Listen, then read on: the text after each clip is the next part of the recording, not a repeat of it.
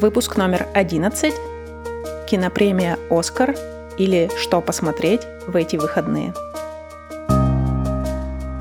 Всем привет и добро пожаловать! Это подкаст Next Level Russian, подкаст для изучающих русский язык. Здесь нет скучных правил и грамматики языка, но есть различные истории, рассказанные на русском языке с объяснениями некоторых необычных слов – Прежде чем мы начнем сегодняшний выпуск, я хотела бы обратиться к вам с одной просьбой. Дело в том, что я планирую выпуск о стереотипах о России и россиянах. Существует довольно много стереотипов.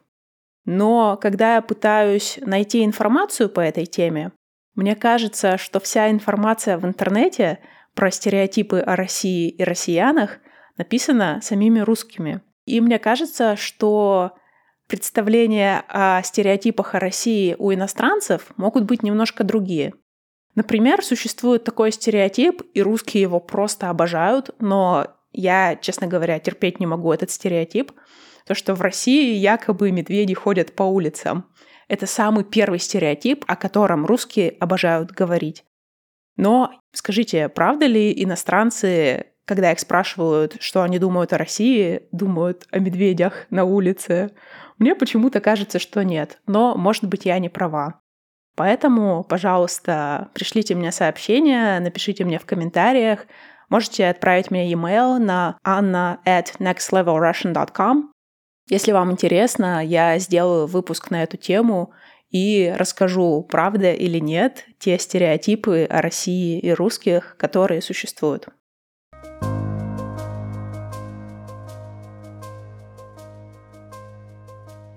Итак, сегодня мы поговорим о кинопремии «Оскар», которая прошла в это воскресенье. «Оскар» — это премия Американской киноакадемии, которая ежегодно проходит в Лос-Анджелесе, а, в кинотеатре Долби, Голливуде. И обычно это происходит где-то в конце февраля. Но в этом году из-за пандемии коронавируса были введены некоторые изменения. Например, в этом году вместо кинотеатра сама церемония проходила на вокзале Union Station. И церемонию перенесли на почти что два месяца, да, то есть она проходила 25 апреля вместо запланированного 28 февраля. И, конечно, на ней присутствовало гораздо меньше народу. Было ограничение в 170 человек, в то время как кинотеатр вмещает 3000 человек. Ну и, конечно же, у них было очень строго с, а, с мерами безопасности, только полностью вакцинированные люди могли посетить церемонию лично, а их многократно тестировали, у них должны были быть отрицательные тесты на коронавирус, и они должны были носить маски все время, когда камера была выключена. То есть только на время съемок они могли снимать маски.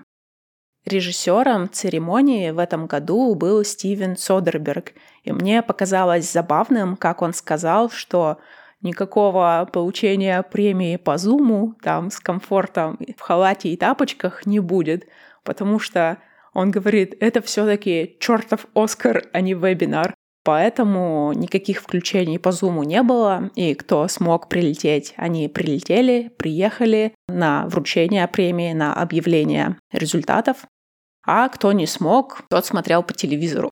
Что касается самой церемонии награждения, ее рейтинги из года в год продолжают падать. Например, у этой 93-й церемонии рейтинг на сайте Rotten Tomatoes составляет всего 24%.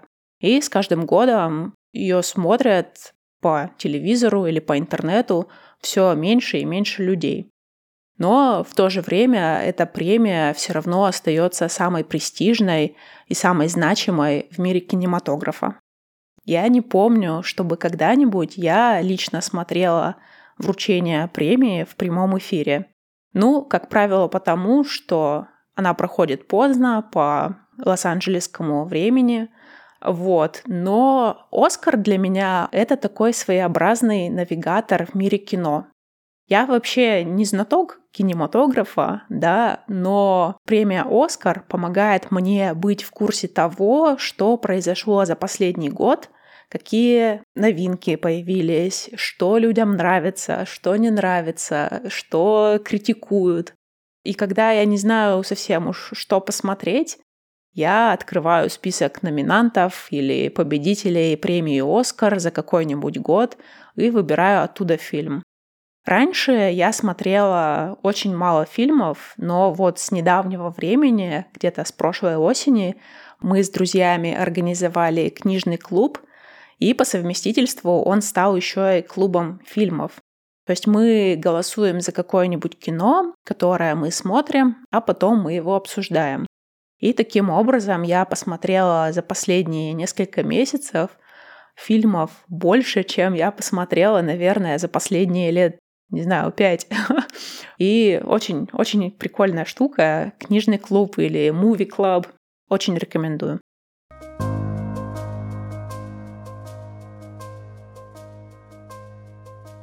Фильм «Земля кочевников» выиграл в номинации «Лучший фильм» в этом году.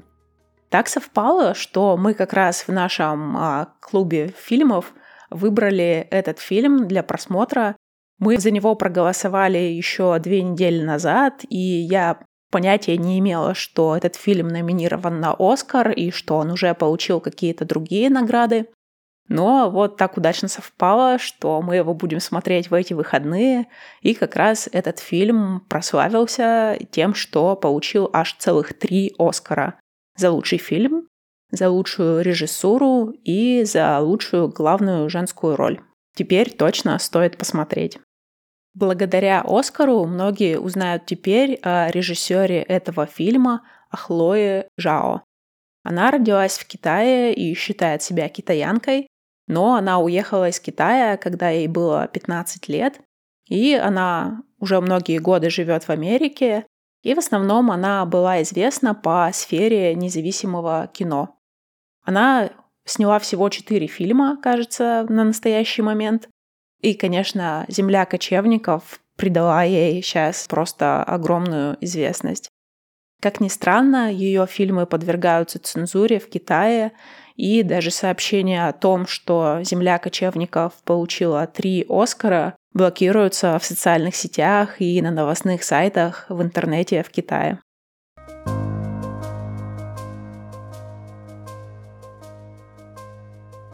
Еще одна очень интересная лично для меня категория — это лучший фильм на иностранном языке.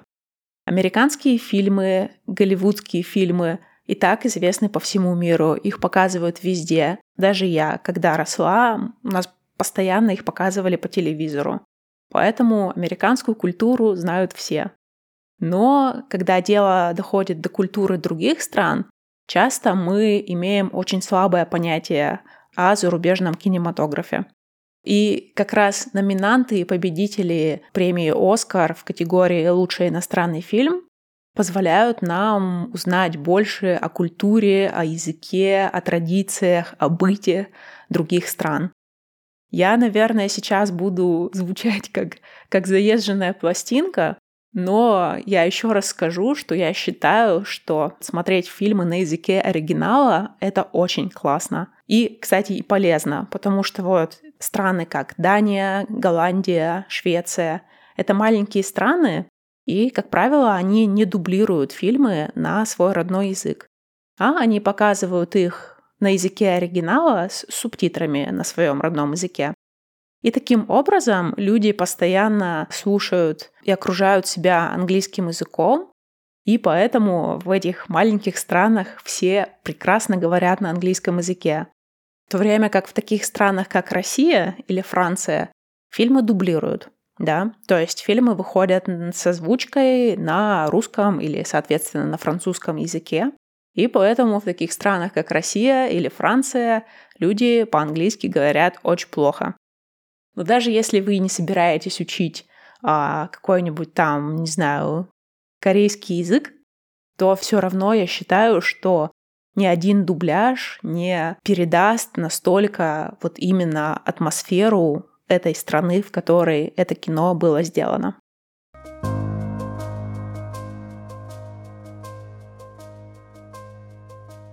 Чем примечательна категория «Лучший иностранный фильм»?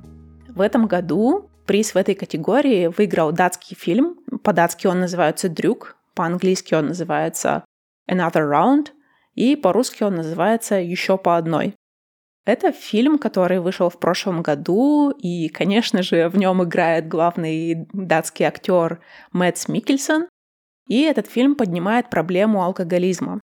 На самом деле, это такая тема, которая заслуживала бы отдельного выпуска этого подкаста, потому что вот все говорят, что в России очень много пьют. Но я считаю, что Дания вполне могла бы поспорить с Россией за звание самой пьющей страны, потому что как пьют в Дании, в России не пьют. Здесь пьют очень много. Каждую пятницу все просто в парках пьянствуют полночи. Но ладно, об этом поговорим в другой раз. Кино получилось очень классное, очень интересное, передает как раз датский колорит, датскую жизнь, поэтому очень вам его рекомендую. Или вот, например, фильм, который победил в этой категории в прошлом году, это корейский фильм «Паразиты», тоже очень интересное и захватывающее кино. Мне безумно понравилось, очень вам рекомендую. Кстати, ха, это был последний фильм, который я смотрела в кинотеатре до того, как пришел ковид в нашу жизнь. Да, это было когда-то в феврале. С ума сойти, уже больше года прошло с тех пор, как я последний раз была в кинотеатре. Хотя, конечно, здесь в Дании у меня была эта возможность, и в России все кинотеатры уже давно открыты, но вот сейчас в Дании кинотеатры закрыты, ну и мы как-то продолжаем по привычке смотреть кино дома.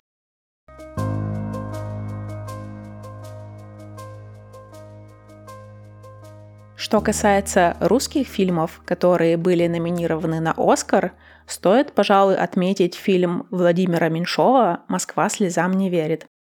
Этот фильм вышел в 1980 году, и это советский фильм. Он рассказывает об истории трех девушек, трех подруг, которые приехали из разных областей покорять Москву. Вообще в России есть такой феномен, да, такое явление, когда люди приезжают из разных регионов, из разных уголков страны в Москву. Кажется, что вот в Москве любые мечты могут сбыться. Всего можно добиться в Москве. Вот в Москве жизнь. Ну так вот, фильм повествует о их историях, о том, как они приехали в Москву, и потом фильм переносится на 20 лет после этого, где рассказывается, как сложились их жизни. Очень классный фильм, интересный, советский. Есть забавный факт, связанный с этим фильмом. Я его не проверяла, но это написано в Википедии, так что, скорее всего, правда. Там написано, что американский президент Рональд Рейган пять раз посмотрел этот фильм перед своей встречей с Михаилом Горбачевым в попытке понять загадочную русскую душу, но все равно ничего не понял. Во всяком случае, так написано на русской Википедии. Из современных российских фильмов я могу вам порекомендовать фильмы Андрея Звягинцева. Фильмы «Левиафан» и «Нелюбовь» были номинированы на «Оскар», кажется, в 2015 и в 2017 или 2018 году.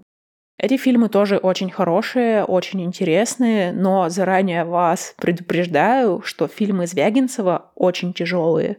Их, правда, тяжело смотреть, становится безумно грустно и печально. Там Россия показана в самых мрачных тонах, особенно в Левиафане. Там все очень плохо, так что смотрите на свой страх и риск. Я вас предупредила. Но в том же «Левиафане», что мне очень понравилось, что я помню до сих пор, хотя смотрела его 6 лет назад, это то, как показана там красивая северная природа, так как действие фильма происходит на севере Мурманской области, в селе Тереберка, которое после этого фильма стало довольно популярным туристическим местом. Кстати, многие русские и, наверное, иностранцы туда ездят, чтобы посмотреть своими глазами на ту местность.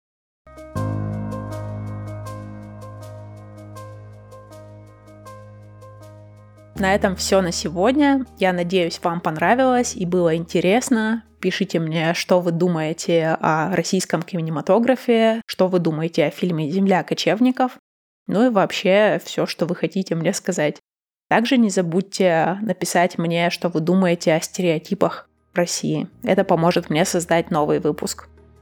Ну и, как обычно, лайк, subscribe и все такое. Подписывайтесь, ставьте оценки, оставляйте комментарии, делитесь подкастом со своими друзьями. Это поможет дальнейшему развитию этого проекта. Все, всем огромное спасибо. Увидимся в следующий раз. Пока-пока.